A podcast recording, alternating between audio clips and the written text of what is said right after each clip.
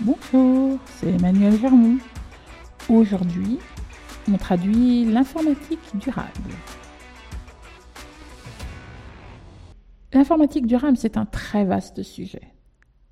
J'en ai fait une petite conférence, dont vous pouvez retrouver les slides sur mon site, sur les gestes numériques durables. Dans la mesure où cette conférence va durer plusieurs heures, il est clair que ce ne sera pas adapté à ce format. Donc, ce qu'on va faire, c'est qu'on va couper ça en deux. Dans la première partie, on verra plus la partie des enjeux, des endroits sur lesquels on peut avoir un impact. Et on fera une deuxième partie avec des gestes pratiques et des solutions immédiates. Il est évident qu'un des épisodes ne va pas sans l'autre parce que je ne vais pas me répéter 112 fois. Donc, passons tout de suite à la durabilité en informatique. C'est quoi ? Déjà, être durable en général, c'est quoi? C'est se poser ces questions de ses habitudes au quotidien, de comment on fonctionne, de pourquoi on fait certains gestes et pas d'autres. C'est aussi la question de l'achat, de quels achats on fait, pourquoi on les fait, comment on les fait, comment on réagit en numérique en particulier face à un pépin. Donc, quand mon ordinateur est en panne, qu'est-ce que je fais? Est-ce que je rachète le premier truc qui est disponible? Est-ce que j'ai un deuxième ordinateur à disposition? Bref, comment je réagis, comment je vais gérer ça. Et enfin, les usages qu'on en fait, c'est-à-dire est-ce que ces usages sont pertinents? Est-ce qu'ils sont adaptés à ce que l'on veut faire? Est-ce qu'ils sont consommateurs ou pas? Que ce soit d'énergie, que ce soit de matériel, que ce soit, etc. Le premier point, évidemment, c'est l'empreinte en CO2 du numérique. Le numérique a évidemment un usage électrique qui est premier parce qu'il ne peut pas fonctionner sans électricité. Donc la question, elle est, comment est-ce que je gère cette empreinte en CO2? L'empreinte en CO2, elle vient évidemment de l'électricité que j'utilise moi, avec mes appareils. Est-ce que j'ai de l'électricité verte là où je suis, etc. Mais ça va être une décision citoyenne et je vais avoir un impact sur l'électricité que j'utilise moi, parce que dans mon pays en général, j'ai un impact sur ce qui y est fait. Je peux voter des lois, prendre des décisions, manifester, etc. Dans les pays où c'est pas possible, évidemment, il faudra peut-être s'occuper d'autres choses que de durabilité. Je vous conseille de parler plus de cybersécurité, ce sera plus intéressant. Donc, cette empreinte au CO2, elle va se faire en fonction de ce que je fais moi. Mais, du coup, comme l'informatique, c'est aussi des réseaux interconnectés, je vais peut-être aussi devoir m'inquiéter de ce que font les autres, de comment ils le font, des services que j'utilise, de ce que je vais utiliser qui fonctionne grâce aux ordinateurs d'autres personnes, ces ordinateurs n'étant pas forcément près de chez moi et n'étant pas sous mon autorité, entre guillemets, de citoyen. Donc ça, c'est une première partie. La deuxième partie à laquelle je vais devoir m'inquiéter, ça va être la composition de mes appareils. Aujourd'hui, le numérique dépend de trois grosses ressources. La première, c'est des terres rares, qui sont des produits qui sont en petite quantité sur la planète et qui sont nécessaires à faire fonctionner un ordinateur, un disque dur, une carte électronique, etc. Il y a des produits qui sont aussi des produits des minerais, qui ne sont pas forcément rares et qui peuvent éventuellement être même relativement recyclables. L'exemple typique, c'est le cuivre. Le cuivre est un produit extrêmement recyclable. Faut-il encore l'extraire de sa coque en plastique? Enfin, il y a toutes les parties, tous les types de plastique possibles et imaginables qui n'ont pas du tout tous la même capacité de recyclage et qui sont fabriqués dans des conditions qui peuvent être discutables. Parce que tous ces produits doivent être raffinés avant d'être utilisés en informatique.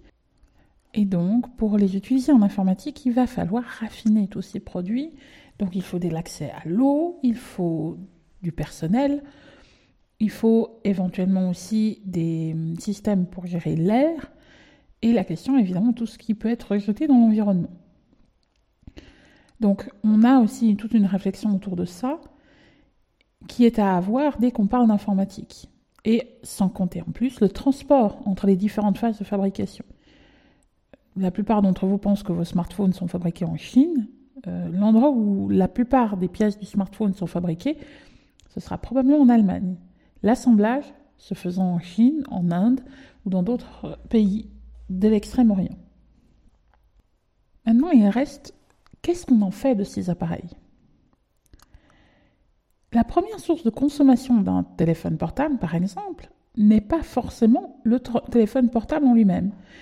Ça va être tous les petits services en ligne qui sont hébergés très très loin et avec lesquels l'appareil peut être en communication permanente. Tous ces appareils sont évidemment très loin de votre téléphone et se situent dans des centres de données qui peuvent être très bien gérés parfois et beaucoup moins bien d'autres. Et surtout, qui ne sont pas forcément gérés à un endroit où vous avez de l'impact sur l'électricité, comme on en a parlé tout à l'heure.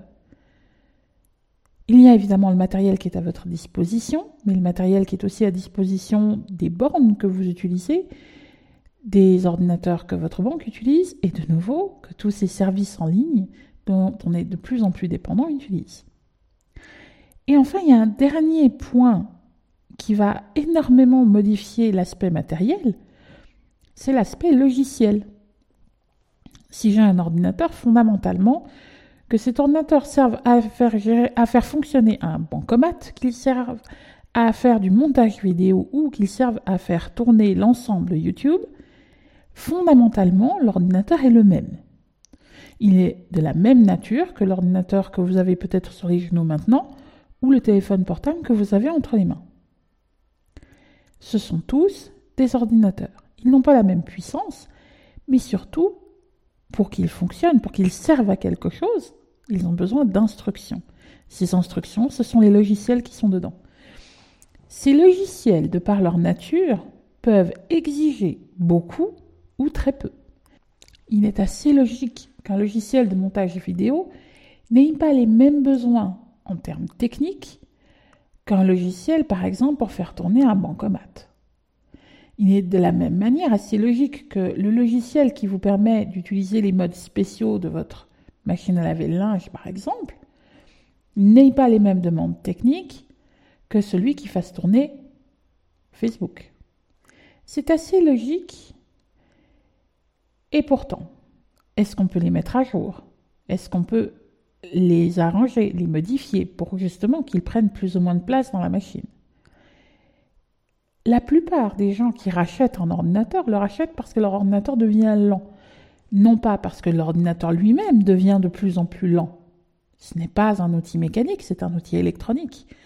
Non, il devient plus lent parce que les logiciels qui sont dessus lui demandent, au fur et à mesure des mises à jour, de plus en plus d'espace, de plus en plus de force, de plus en plus de capacité de calcul, et une demande qu'à un certain moment, ils n'arrivent pas forcément à gérer.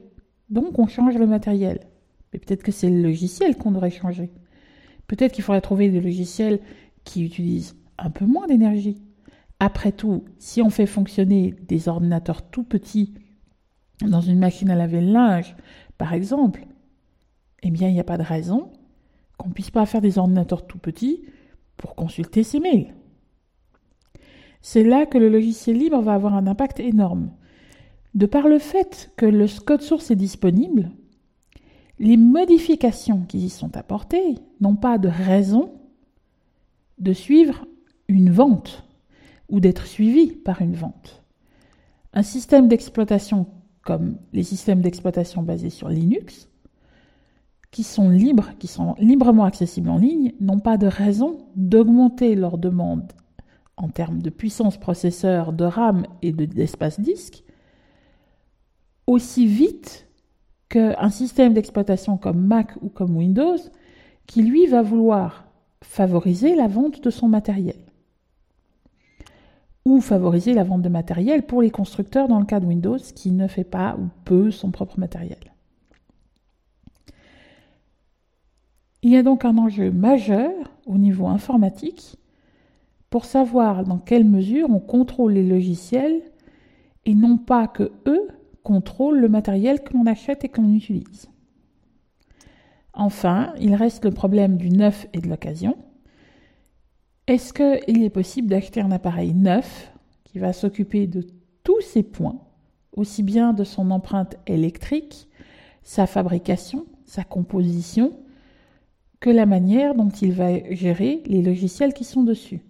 De la même manière, quand j'achète de l'occasion, je vais me poser la question de à quel usage je destine cet ordinateur, car suivant l'usage, je sais que je n'aurai pas forcément besoin de la puissance des derniers appareils disponibles, ou alors je récupère l'ordinateur de quelqu'un qui effectivement a des besoins importants en termes d'énergie qui sont justifiés, et je vais récupérer cet ordinateur et lui faire une seconde vie, là où il ne remplit plus sa fonction première, mais il pourra parfaitement répondre à mes besoins.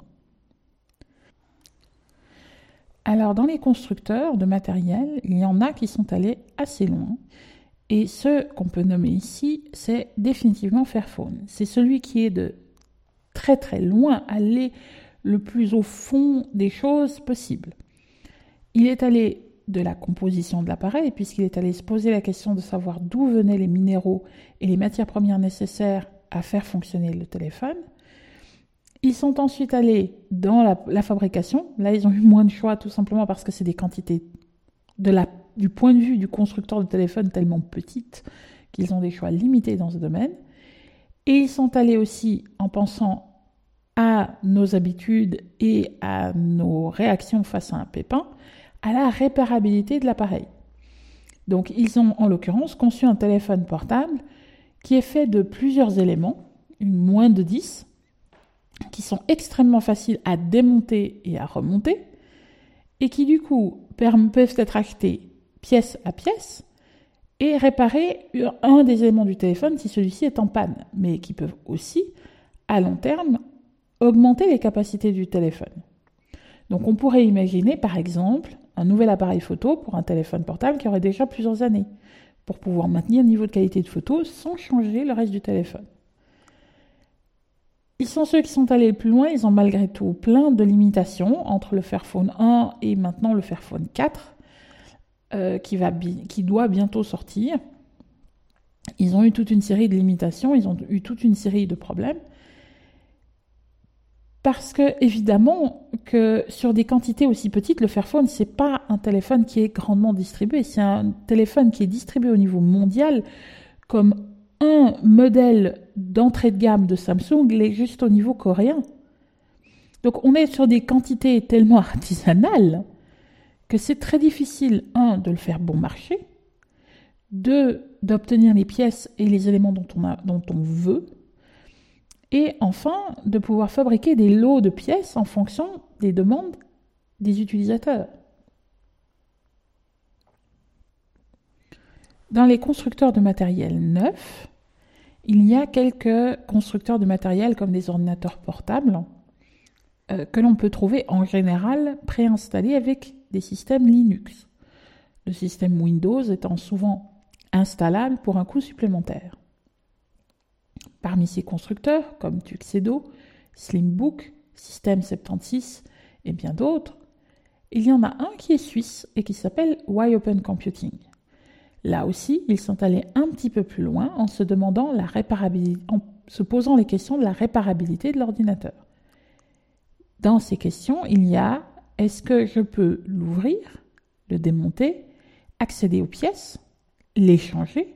Donc là aussi, est-ce que l'ensemble sera suffisamment durable pour pouvoir retrouver des pièces? Et enfin, point intéressant, le temps que ça va me prendre à faire cette réparation. C'est-à-dire combien ça va me coûter de demander à un spécialiste de faire la réparation. Et quel sera le montant maximum.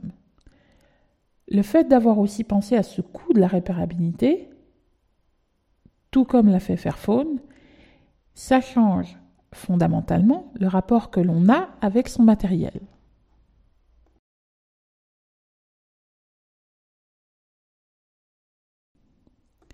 Donc maintenant, arrêtons-nous une minute sur les enjeux.